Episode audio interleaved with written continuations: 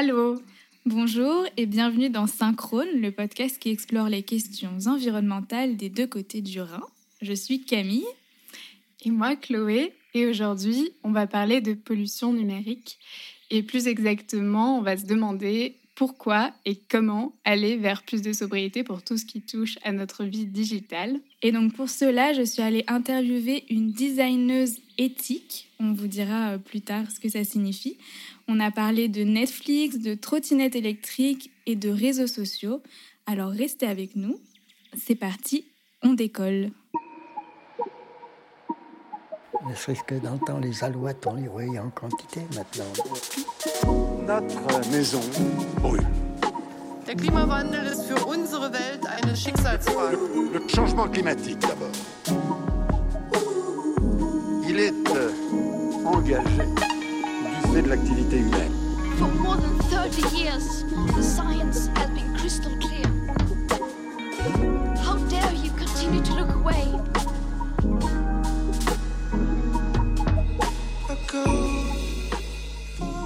Alors c'est difficile quand on envoie un mail ou quand on regarde une vidéo de se rendre compte qu'on pollue, et pourtant c'est le cas, Chloé. Euh, même à l'écoute de ce podcast, mais surtout n'éteignez pas. Les technologies numériques en fait ne sont pas du tout virtuelles. Déjà c'est évident, mais il y a notre smartphone, euh, il y a notre ordinateur, il y a aussi des data centers dont on a beaucoup parlé dernièrement. Euh, il y a également d'immenses câbles sous les océans et en fait tout cela est nécessaire pour l'échange d'informations qui est devenu euh, notre quotidien et tout cela finalement pollue et en plus Chloé on se disait avant d'enregistrer on est bien placé pour le, pour le savoir. Ouais, puisque ça fait partie de notre quotidien en fait. On, est, enfin, on a toutes les deux une formation en journalisme, euh, on travaille toutes les deux avec des ordinateurs, avec des smartphones. Toi, tu es beaucoup sur les réseaux sociaux pour ton travail aussi. Et pour la vie perso aussi, c'est ce qu'on disait, on passe perso. beaucoup de temps sur les réseaux sociaux en général, sur Netflix. Et je pense comme euh, n'importe qui, euh, n'importe quel jeune de notre âge, enfin si on est encore jeune. Ouais, on est encore jeune. on a- on a 25 et même, ans. et oui, même je pense les Français et les Allemands en général passent de plus en plus de temps, euh, font une vie numérique de plus en plus fournie. Donc euh, c'est pour ça qu'on s'est dit aussi que cet épisode risquait de, de vous intéresser. Et d'ailleurs, Chloé, euh, en préparant ce podcast, on a trouvé un chiffre assez intéressant. Je te laisse le présenter. Ouais, on a trouvé, grâce à euh, des chiffres de l'Observatoire du numérique, que seulement 27% des Français se considèrent bien informés. D'ailleurs, je voudrais, je voudrais dire, quand on a commencé à préparer ce podcast, notre traductrice, euh, quand elle a lu euh, euh, le script, a appris plein de choses et, donc, et elle est allemande. Donc je pense, comme tu dis aussi, que les Allemands sont finalement assez peu informés de l'impact du numérique sur l'environnement. Et donc, j'imagine qu'il y a un, un travail de sensibilisation à faire de chaque côté du Rhin. Est-ce que tu pourrais nous dire, du coup, Chloé, à quel point ça peut polluer euh, le numérique? Oui, alors aujourd'hui, les technologies numériques polluent plus que le transport aérien civil.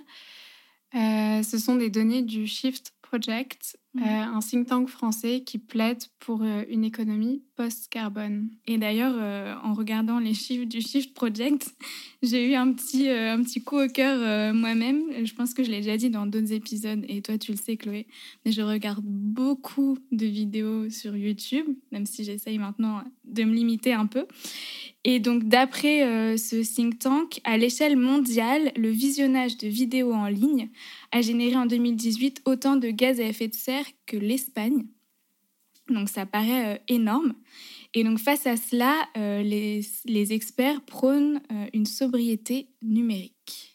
Ouais, alors que donc, les experts prônent une sobriété numérique, mais on n'est pas du tout incité à ça, puisque euh, quand on regarde Netflix, enfin, moi je suis abonnée à Netflix personnellement, quand, euh, même quand ta série est finie, il y a une autre série qui, qui commence automatiquement sans que tu aies demandé quoi que ce soit. Pareil, les vidéos, ça, ça tourne à l'infini. Et euh, ouais, C'est ça, on en parlera. euh, Enfin, j'ai abordé ça dans l'interview euh, avec la designeuse éthique, mais c'est vraiment ça en fait. On est incité à consommer de plus en plus, malgré la pollution que ça peut générer, et puis même plein d'autres choses. On parle de plus en plus de l'impact sur la santé mentale des réseaux sociaux. j'ai hâte d'entendre l'interview. Et donc la sobriété numérique, juste peut-être un peu pour expliquer un peu ce que c'est. dis-moi. Donc c'est un concept qui est apparu apparemment il y a une dizaine d'années en France euh, sous l'impulsion d'un mec qui s'appelle Frédéric Bordage. Euh, je ne sais pas du tout qui c'est, mais donc il est ingénieur et fondateur de Green IT.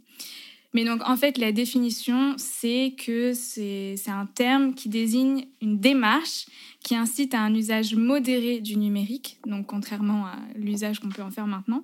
Et surtout, euh, c'est un mouvement qui alerte sur l'empreinte carbone de ce secteur, et donc notamment en matière de consommation énergétique. Je pense que c'est la- première chose qui vient à l'esprit.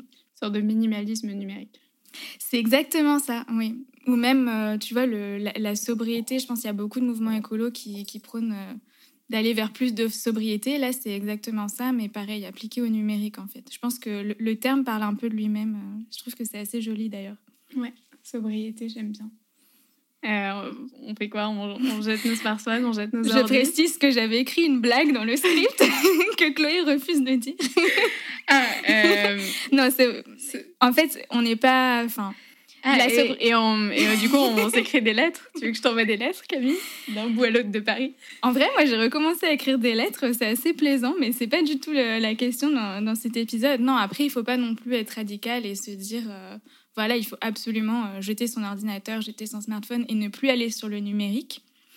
Euh, on peut aussi trouver des, des solutions. Justement, en regardant une vidéo sur YouTube, même si ça pollue, j'ai appris quelque chose de très intéressant.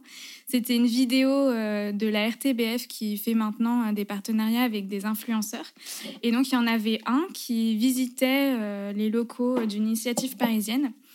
Et donc, en fait, pour mettre fin aux data centers, donc les data centers, c'est des gros centres qui abritent des serveurs qu'il faut en fait refroidir en permanence. Et donc, c'est très énergivore. Et donc là, l'entreprise propose avec cette énergie de fabriquer des radiateurs, puisqu'en fait, euh, au lieu de les refroidir, bah, on garde la chaleur et puis on, se chauffe avec. Donc je trouvais ça assez euh, intéressant et puis il y a pas mal d'initiatives comme ça qui, qui se développent. Là, ça s'appelle euh, Carnot, si vous voulez chercher avec un Q. Et toi, Chloé, tout à l'heure, tu m'as parlé d'une autre initiative euh, dans ta petite ville chez tes parents, c'est ça? Ouais. Euh, les technologies numériques sont pas forcément euh, négatives, c'est pas ce qu'on essaye de dire dans cet épisode. Euh, on peut aussi s'appuyer sur les technologies numériques pour, pour réussir la transition énergétique. On va pas non plus les diaboliser. Euh, à Toulouse, par exemple, des lampadaires intelligents détectent les formes humaines et ils n'éclairent que quand c'est nécessaire. Et dans ma petite ville, dans le sud de la France, c'est le cas aussi. Euh, ce ne sont pas des lampadaires qui n'éclairent que quand la personne passe, mais qui éclairent plus quand la personne Mm. passe et qui se mettent en veille ensuite, en quelque sorte. Et euh, c'est cool. Donc ça permet des économies d'énergie en fait. Ouais, c'est l'idée. D'ailleurs, en parlant de lampadaires, je sais pas si tu as trouvé ça, mais à Berlin, j'ai l'impression que ça éclaire beaucoup moins euh, qu'à Paris. Je sais pas si tu vois ce que je veux dire. Moi, des fois, j'avais Ouais. limite un peu peur en rentrant la nuit, mais après, je me dis, voilà, ça utilise moins euh, d'énergie aussi, je sais pas. Bah, pour moi, Berlin, c'est toujours la ville où on voit les étoiles et c'est parce qu'en fait, il y a moins de pollution lumineuse. Exactement, ouais. Ouais. Après, il faut aussi voilà, se poser la question peut-être euh, du sentiment de sécurité, notamment pour les femmes dans l'espace public. Mais donc, je trouve que c'est une bonne solution d'éclairer plus quand il y a quelqu'un grâce à un détecteur et puis de pouvoir ouais, diminuer la pollution lumineuse et faire des économies d'énergie quand il n'y a Mhm. personne dans la rue, parce que c'est vrai que ça sert à rien d'allumer pour rien. Enfin bref, donc comme je te disais tout à l'heure, euh, pour en savoir plus sur euh, ce, ce concept de sobriété numérique, je suis allée à la rencontre de Mélie Larocque, donc c'est la fameuse designeuse éthique, qui est donc coprésidente euh, d'une association qui s'appelle Designer Éthique. Et donc c'était entre les deux confinements dans une petite rue de Montmartre avec le soleil et les oiseaux. Designer éthique euh, a été fondé en 2016 par euh, Carl Pinault, Jérémy Poirot et Thibaut Savignac, euh, qui étaient tous les trois en fait étudiants à l'ENS Lyon. Donc ils ont fondé euh, en 2016 l'association pour faire la première euh, édition d'Ethic by Design Euh, et voilà et lancer le débat sur l'éthique dans le numérique.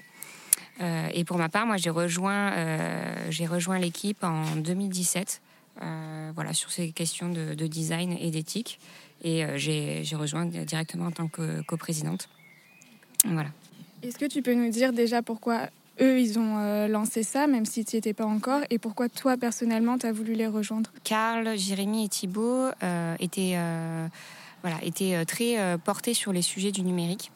Et un jour, ils ont assisté à une conférence de Karine Lallemand, qui est chercheuse, chercheuse sur ces sujets, et qui avait lancé lors d'une conférence une question sur l'éthique.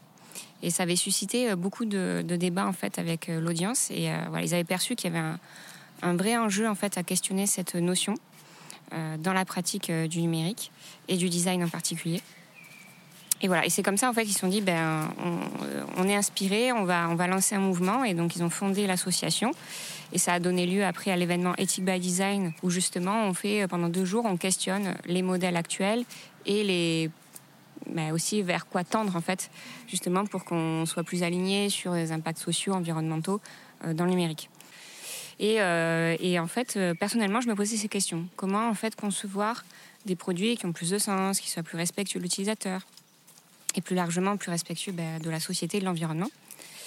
Donc l'éthique est apparue comme un sujet central dans mon, approche et je suis tombée par hasard en fait euh, sur euh, l'événement Ethic by Design.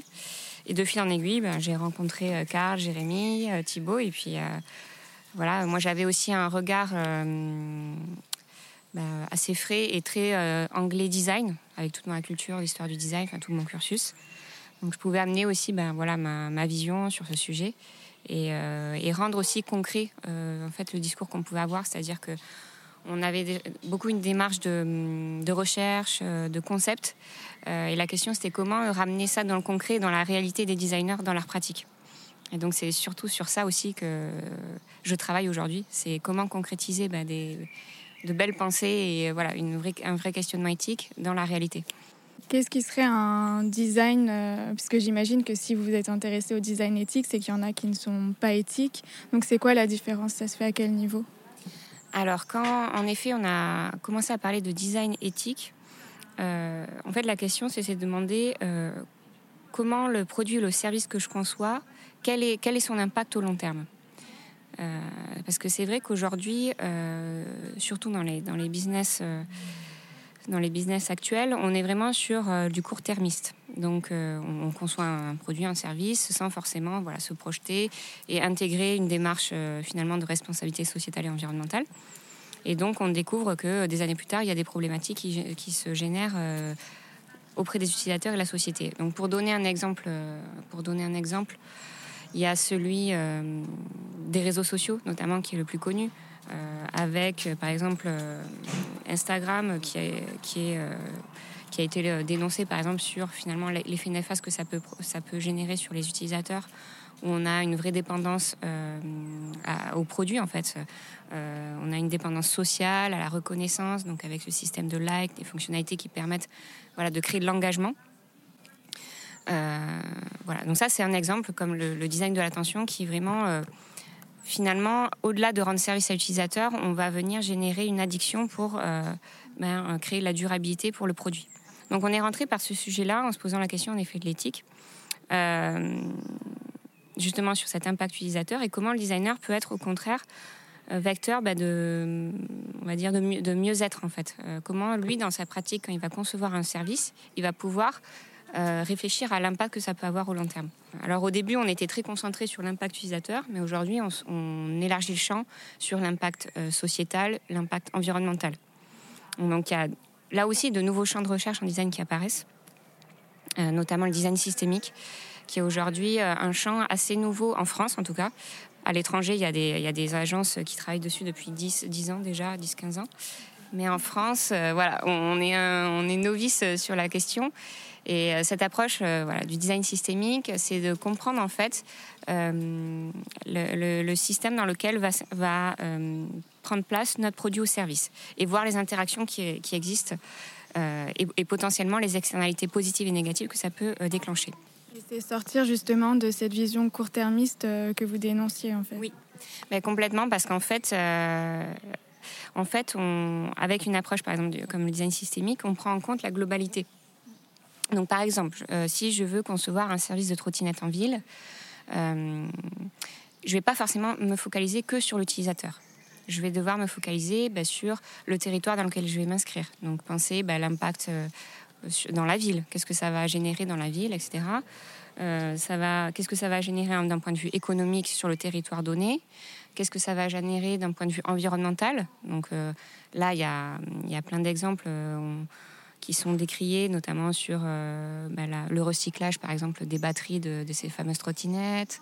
Il y a aussi la question de l'espace public. Quand on voit que du coup ces trottinettes sont laissées n'importe comment dans l'espace public, ça pose des questions en fait euh, de vie euh, dans, la, société.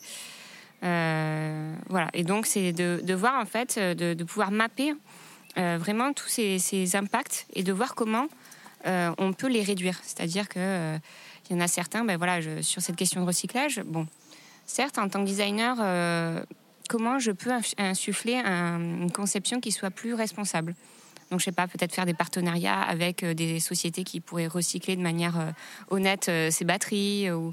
Voilà, il y, a plein en fait de choses à imaginer, justement pour rendre tous ces produits ben, responsables et durables.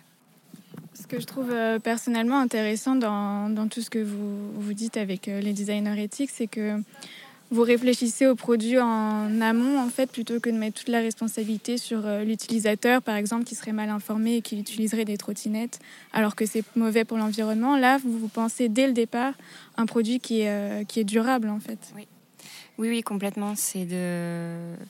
Enfin, on n'est pas du tout dans l'idée, d'en effet, de, de, remettre la faute sur euh, l'utilisateur, puisque. en fait, il, va suivre des usages qui lui sont comment dire, prédestiné en fait. Quand on conçoit n'importe quoi, un service, un produit, il y a des gens qui ont pensé à l'usage et donc ils vont forcément diriger sa, sa manière de l'utiliser. Euh, et donc voilà, c'est de remonter en effet en amont de la chaîne euh, de création et de, de voir comment. alors, nous, on est focalisé sur design, mais c'est finalement tous les métiers de la création et de la recherche qui peuvent se, se positionner sur ce questionnement. C'est comment mettre à profit notre métier euh, pour ben créer du sens et de la durabilité. Donc nous, les designers, on, explore avec de nouvelles pratiques de design, questionnement éthique, mais ça peut être le cas par exemple des développeurs, tout à fait. Euh, dans le code, il y a aussi une manière de concevoir des produits qui consomment moins d'énergie.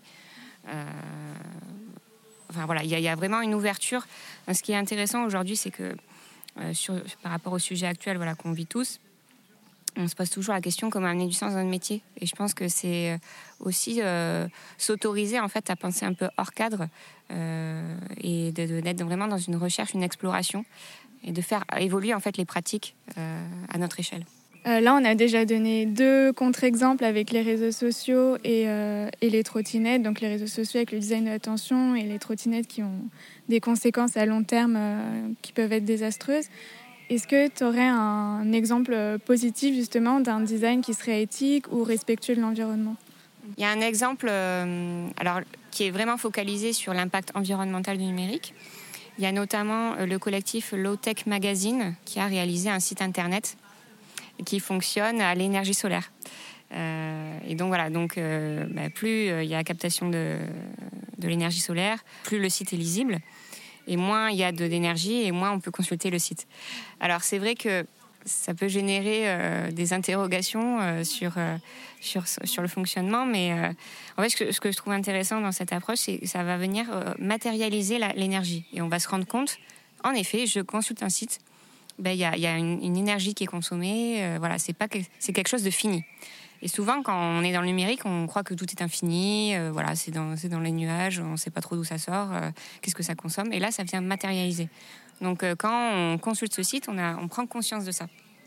Ça, je trouve que c'est déjà c'est un super point. Et puis après, eux, ils ont développé toute une réflexion sur comment concevoir un site en low-tech. Donc, réduire le poids des images au maximum, avoir un code plus propre aussi. Euh, et voilà. Et donc il y a toute une démarche à la fois de design et de développement qui, euh, qui a émané en fait de cette réflexion et qui pour moi, je pense, est ouais, fait partie d'une réponse euh, ben, de, futur à, intégrer après dans notre pratique de designer. J'ai l'impression que c'est vraiment l'inverse des réseaux sociaux. Moi, j'ai lu que justement, s'il n'y avait pas assez d'énergie, le site pouvait juste s'éteindre, enfin ne plus être disponible. Alors que sur les réseaux sociaux, on nous, on nous fait scroller en fait euh, toute la journée, euh, comme tu disais, euh, infiniment. Et là, le site peut carrément s'arrêter s'il n'y a pas d'énergie. Oui, oui, c'est ça. Et donc, c'est ça qui est intéressant, c'est qu'à un moment donné, on, matérialise l'aspect finitude. et voilà. Et ça, je pense qu'aujourd'hui, il faut qu'on revienne aussi à cette réflexion. C'est créer des produits et des services qui soient déjà utiles. Donc la question de l'utilité, voilà, vraiment pas l'utilité que pour l'utilisateur, mais l'utilité à la société en fait. En tout cas, c'est ma vision. voilà, il faudrait tendre de faire un design qui soit utile, socialement, environnementalement, sociétalement. Euh, un design respectueux de l'environnement, donc on parle d'énergie, de consommation d'énergie notamment dans le numérique. Donc la, low-tech, comment tu la définirais? Puisque c'est cette idée-là justement de garder euh, seulement ce qui est utile et en dépensant le moins d'énergie possible. Mais la low-tech, euh, c'est vraiment de, réfléchir à une technologie qui soit la plus sobre possible. Fonctionnelle mais sobre. Donc sobriété des matériaux, sobriété d'usage, euh, sobriété énergétique, sobriété visuelle. En fait, on, peut décliner euh, le mot sobriété euh, avec plein de pans de bah, tous les pans de, création en fait. Est-ce que tu penses qu'il y a deux entreprises comme Facebook ou Netflix qui pourraient prendre en compte cet impact environnemental alors que s'ils sont basés sur le modèle de l'attention, comme on disait tout à l'heure, c'est parce que c'est rentable pour eux? Eux, ils sont complètement fondés sur, oui, Netflix, c'est vraiment sur le visionnage. Plus on visionne, mieux c'est. Donc il y avait notamment la fonctionnalité d'autoplay euh, qui avait été largement critiquée parce que en fait on vient de finir un film et puis hop ça charge un nouveau film. Et il y a des gens en fait qui n'arrivaient plus à se mettre de limites en fait. Donc euh, voilà il y a une consommation excessive. Puis il y a aussi la question euh, du poids des vidéos qui consomment énormément d'énergie. Et pareil on se rend pas compte en fait quand on regarde une vidéo que ça consomme autant. On a l'impression que c'est virtuel c'est sur notre télé ou notre ordinateur mais ça a un impact. Complètement. Et et donc, oui, je pense que pour ces entreprises-là, ça va être, enfin, c'est un vrai euh, challenge en fait où il va falloir, je pense, euh, se réinventer. Ou souvent, c'est très des, des, des, des, métriques en fait qui sont euh, sur l'aspect quantitatif. Où on dit, ben notre, notre, notre, produit, notre plateforme fonctionne, rencontre un grand succès parce qu'il y a, je sais pas moi, 2000 vidéos visionnées en une heure. donc voilà, il faut qu'on améliore ce chiffre de, de, de lecture. Donc ça, ça peut être un objectif, par exemple, pour euh, voilà, de, stratégie. Et aujourd'hui, c'est de venir questionner ça, en fait, ces métriques-là qui n'ont pas forcément de sens, en fait, euh, et qui sont un peu, euh, enfin, qui sont contre-productives, et de les remplacer par des métriques plus qualitatives. Et, là, il y a tout à inventer, en fait. moi, j'aurais pas de, après, j'aurais pas de bons conseils à donner sur cet aspect-là, mais je, c'est sûr qu'en tout cas, il va falloir se réinventer vers plus de qualité et après, c'est cette qualité, il faut la définir par euh, secteur et par euh, entreprise en fait. Mais par exemple, euh, trouver un indicateur pour mesurer l'impact d'un film plutôt que le nombre de films visionnés par heure. Ça peut être par exemple avoir un, ouais, tout à fait, un documentaire. Moi, je sais pas. Bon là, je suis très anglais, mais le zéro déchet. Euh, ben, t'es, bien dans notre cible. voilà. Euh, bon, moi, voilà, je suis déjà bien en anglais, mais euh, imaginons, ça pourrait se dire, ben, euh, dans, de, de, de, je sais pas, moi, question des utilisateurs en disant, ben, est-ce que cette, ce documentaire vous a vraiment permis d'apprendre des choses et de vous convertir à cette tendance?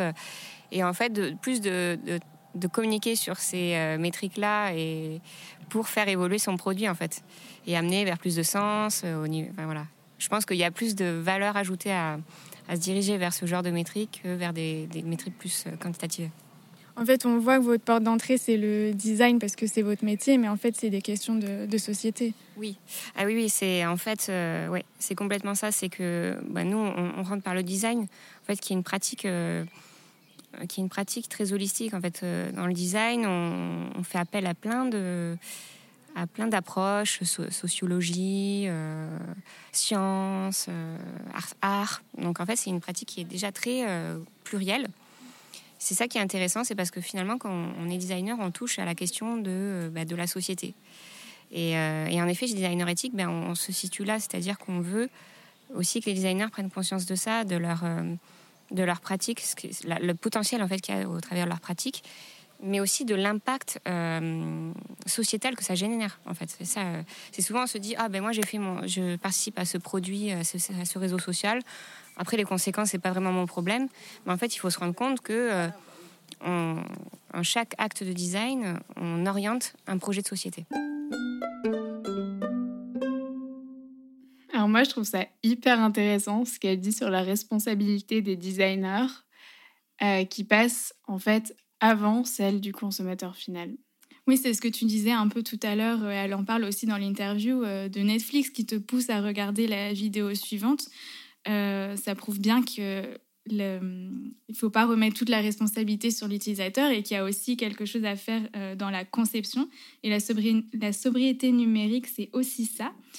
Et donc, on peut être une poignée de personnes, par exemple exemplaires, à abandonner notre smartphone. Finalement, est-ce que ça va vraiment avoir euh, un impact ou est-ce qu'il faut euh, voilà, revoir toute la conception? C'est un peu pareil avec le zéro déchet au final. Est-ce qu'il vaut mieux 10 personnes qui, qui font euh, le zéro déchet parfaitement ou plein de personnes qui essayent de faire des efforts? Et en fait, finalement, je trouve qu'on en revient à une réflexion qu'on s'est souvent faite dans ce podcast, qui est qu'il faut un changement de système et pas tout faire reposer sur la responsabilité individuelle. Pour moi, ça, c'est hyper important. Je pense que le fait de limiter euh, les réseaux sociaux, de limiter nos usages du numérique, ça, ça a un impact positif sur notre santé. Mais après, de là à nous faire euh, porter la responsabilité de, euh, De du réchauffement climatique euh, parce que parce qu'on regarde trop Netflix. ou- Mm. Ouais. Mais comme tu dis, oui, on peut faire des petites choses à notre échelle pour limiter et aussi le faire pour nous. Mhm. Pas juste se dire euh, qu'on va sauver la planète, euh, mais, mais oui, aussi se, se faire du bien à, à nous-mêmes et essayer de limiter l'impact euh, négatif que peut, que peut avoir le numérique sur les individus. Ouais. Et donc ça, c'est un peu l'objet de, de notre défi où on a essayé de se, de se limiter par rapport aux réseaux sociaux. Mais juste avant, je voudrais expliquer euh, quelque chose que j'ai appris quand euh, je travaillais à l'Atelier des médias. Donc c'est une émission de Radio France Internationale. Euh, et donc j'avais interviewé une chercheuse au, CNRS qui s'appelle Françoise Berthou. Et elle m'avait dit quelque chose de, très intéressant. Elle, elle parle d'effet rebond en fait. Donc c'est-à-dire que plus la technologie évolue, plus en fait on est capable de, de faire des économies euh, d'énergie. Euh, et au lieu justement de faire des économies d'énergie, on va créer des machines de plus en plus per- performantes pour faire de plus en plus de choses. Et donc, euh, on finit par consommer de plus en plus d'électricité euh, plutôt que de d'en profiter pour, euh, pour aider la planète. Je ne sais pas si j'explique très bien, mais on vous mettra l'émission dans, dans les sources. Je trouve que c'est un concept très intéressant aussi pour expliquer en quoi les entreprises ont, une responsabilité clairement là-dedans.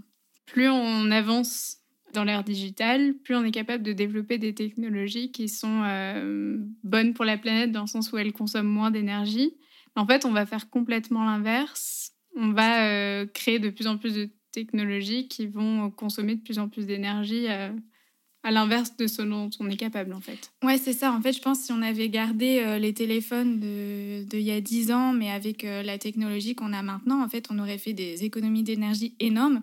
Mais au lieu de ça, eh ben, on a plein de réseaux sociaux, de la vidéo mobile. euh, et je pense que chacun le voit. Enfin, si tu as un iPhone, si, si tu fais plein de trucs sur ton téléphone, ça tient pas la journée, en fait. Alors Ouais. que si tu allais juste appeler et envoyer des messages avec, tu vois, ta batterie aurait tenu super longtemps. Tu vois Ouais. ce que je veux dire ou pas? En fait, dans les usages, euh, c'est de plus en plus énergivore, alors que la technologie, elle, permettrait de faire des économies d'énergie. Ouais. Mais en même temps, le paradoxe, c'est que c'est cool. Enfin, je sais pas comment dire, mais c'est Ah, mais cool bien de, sûr, de c'est ce développer. qu'on disait, c'est- euh, ouais. Ce qu'on disait au début de l'épisode, on est les premières à être sur les réseaux sociaux. Moi, je me vois pas du tout euh, abandonner Instagram, par exemple. Ouais. Ou YouTube, surtout YouTube. Mais du coup, on, du coup, on fait quoi? Parce qu'on sait que ça a un impact. Et en fait, peut-être que la solution, c'est pas de tout arrêter, mais de limiter Exactement. D'ailleurs, Mhm. c'est ce qu'on est censé avoir fait pour le défi ce du mois. mois-ci. Voilà.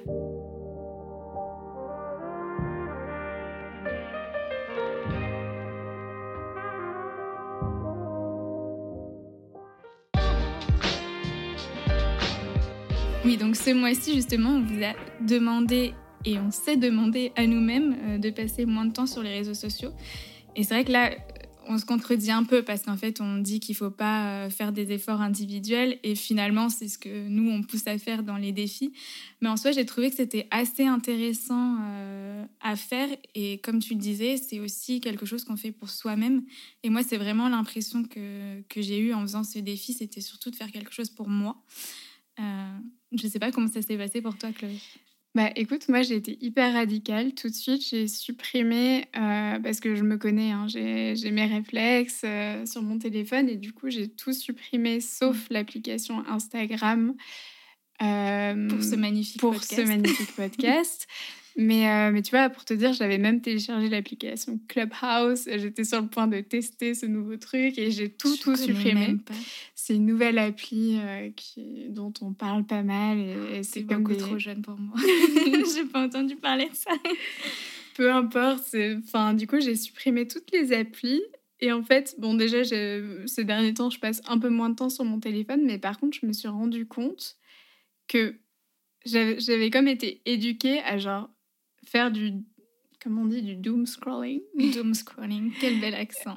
Et Oui, euh, c'est ça, et c'est ça qui te déprime aussi. Enfin, c'est ça, doom, c'est pas juste scrolling, quoi. C'est Et du coup, euh, tu vas rire et vous allez rire si vous écoutez. Euh, du coup, je faisais du doom scrolling dans, mon, dans ma galerie de photos. Non mais attends, mais c'est hyper drôle. J'ai eu exactement la même expérience. c'est vrai. Et je suis allée supprimer des vieilles photos. Je faisais du tri, donc ma galerie de photos est beaucoup plus sympa maintenant, mais j'ai pas, j'ai pas encore tout trié. Mais du coup, je fais du tri Mais dans mes photos ces derniers temps. hilarant. Enfin, hilarant, je sais pas, mais ça me fait beaucoup rire. Et, et voilà, c'est trop marrant que ça t'ait fait ça aussi. Bah, moi, comme, euh, comme j'expliquais sur Instagram et comme je te le disais, pendant le premier confinement, j'avais déjà euh, fait un peu, euh, du coup, le défi à l'avance, mais vraiment, c'était pour ma santé mentale. Je me suis dit, OK, on va être reconfiné.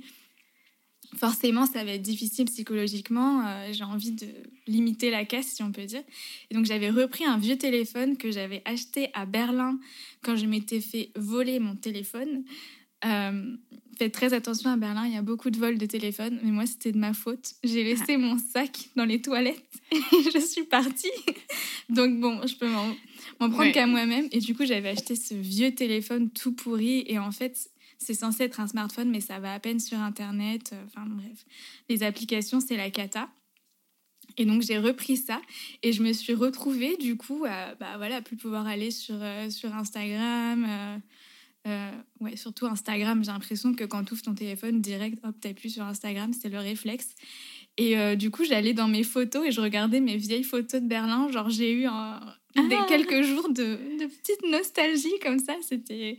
Bon, il y avait genre, je sais pas, une centaine de photos euh, dans une résolution toute oui, pourrie. oui, la résolution totalement qui va avec. et tout. Ouais. Mais, mais je sais pas, c'était. hum, Ouais, du coup, c'est pas doom scrolling parce que c'est un truc qui te fait du bien. Enfin, tu vois, moi, j'ai j'ai renvoyé des, des trucs à, à des copines et tout. Ça ça m'a vraiment fait plaisir de voir ça, quoi. Si, j'ai un autre truc auquel je pense, c'est aussi peut-être, euh, j'ai l'impression qu'on compte vachement sur les réseaux sociaux pour nous inspirer d'une certaine manière. Tu vois, et je me suis dit, par exemple, euh, souvent, bah, je sais pas, j'ai réfléchi en fait à quels réseaux sociaux, enfin, quand on voit le temps que je passe sur les réseaux sociaux et, et disons l'impact que j'ai sur la planète avec le temps que je passe sur les réseaux sociaux, et quand je vois le, ce que ça m'apporte, disons en Mhm. retour, en fait, ben, Instagram, très honnêtement, ça m'a jamais apporté grand-chose. J'ai Ouais. jamais eu, il y a des gens Tous qui les ont réseaux rencontré sociaux des gens, ne sont pas égaux, ouais. mais moi, j'ai seulement, euh, par exemple, Pinterest, sur lequel j'ai trouvé des super recettes, qui à un moment Mm. m'avaient motivé à faire vachement de sport. Et, Tout mon appart, là, c'est Pinterest. hein. Voilà. Clairement l'inspiration. et ben voilà, du coup, on, est, on se rejoint là-dessus aussi. Et, euh, et par contre, Instagram, je me dis, bon, euh, par exemple, sur Pinterest aussi, je me suis fait une culture artistique. J'ai découvert Mm. beaucoup de photographes, d'artistes et tout, que je que j'aurais pas connu sur Pinterest. Et Instagram, sincèrement, c'est triste parce qu'il y a énormément de contenu et des gens qui se forcent à produire du contenu de qualité. Mais par exemple, je retire beaucoup plus de. En anglais, on dit beaucoup euh, to get value. Bah, moi, j'en ai, beaucoup plus sur euh, YouTube que sur, euh, par exemple, que sur Instagram. Ouais, moi aussi, je suis d'accord. Et d'ailleurs, sur YouTube, ce que j'ai fait, c'est que maintenant, j'ai, pour un peu euh, tricher avec l'algorithme, en fait, YouTube, euh, j'ai plus d'historique, en fait. YouTube n'enregistre plus les, les vidéos que j'ai regardées, etc. Je clique jamais sur les vidéos suggérées et je fais vraiment à l'ancienne, je vais que dans mes abonnements. Donc, du coup, des personnes que j'ai envie de regarder. Ouais. Et je me rends compte que je regarde beaucoup moins de vidéos, mais par contre, les vidéos que je regarde, genre vraiment, je suis contente de les avoir regardées, tu vois. Et sur Instagram, j'ai fait un gros tri aussi des personnes que C'est je suis hyper important. Et dans les réseaux sociaux les plus toxiques, moi je dirais, je pense que c'est vraiment Twitter. C'est le truc où, surtout quand tu es journaliste, tu peux y passer du temps et c'est toujours euh, voilà, des trucs où les gens s'insurgent. Tous les jours, il y a un nouveau scandale qui te, qui te déprime. Enfin, vraiment, en termes de, pas de pollution, mais de santé mentale, je pense que Twitter, c'est le pire. Moi, je suis obligée de travailler avec. Euh, pour mon métier, mais par contre, euh, une fois que je suis passée en mode perso, c'est le réseau social où j'essaye d'aller le moins parce que je trouve que ça m'apporte rien de positif. Ah ouais. Alors que moi, ça me permet de m'informer pas mal, et... mais j'y passe beaucoup moins de temps. Je pense que j'y passe très peu de temps. Ouais, c'est peut-être pour. Non, oui, quand tu vas vite fait pour t'informer, euh, mhm. ça va, mais voilà, j'essaye de pas y rester trop longtemps. Voilà, c'était un, un long défi. On va aller de ce défi, mais je pense qu'on a beaucoup de choses à dire sur les réseaux sociaux, clairement. Bien sûr, ouais. Euh, voilà, en tout cas, on espère que cet épisode vous a plu. Et donc, comme d'habitude, si c'est le cas, vous pouvez nous soutenir. Déjà en parlant de synchrone autour de vous. Si vous avez des amis qui sont à fond sur l'environnement, sur le franco-allemand, allez-y. Vous pouvez aussi partager cet épisode sur les réseaux sociaux, qui sont utiles quand même parfois. Et vous pouvez vous abonner sur les différentes plateformes de streaming, donc euh, Apple, Ocha, Deezer, etc. Et comme le petit prince, on adore les étoiles, alors vous pouvez nous en donner 5 sur Apple Podcast avec un commentaire, ce serait encore mieux. Comme d'habitude, nos sources sont disponibles sur Internet, synchronepodcast.com. Et oui, l'Internet, toujours. Quand même, on, l'utilise beaucoup. Hein. Et donc, euh, un grand merci à Moussa Dieng, euh, encore une fois, notre talentueux monteur pour chacun de ces épisodes. Merci beaucoup, chers auditrices, chers auditeurs, d'avoir été avec nous. On se dit au mois prochain. Et ne l'oubliez pas, cet épisode est aussi disponible en allemand. À bientôt!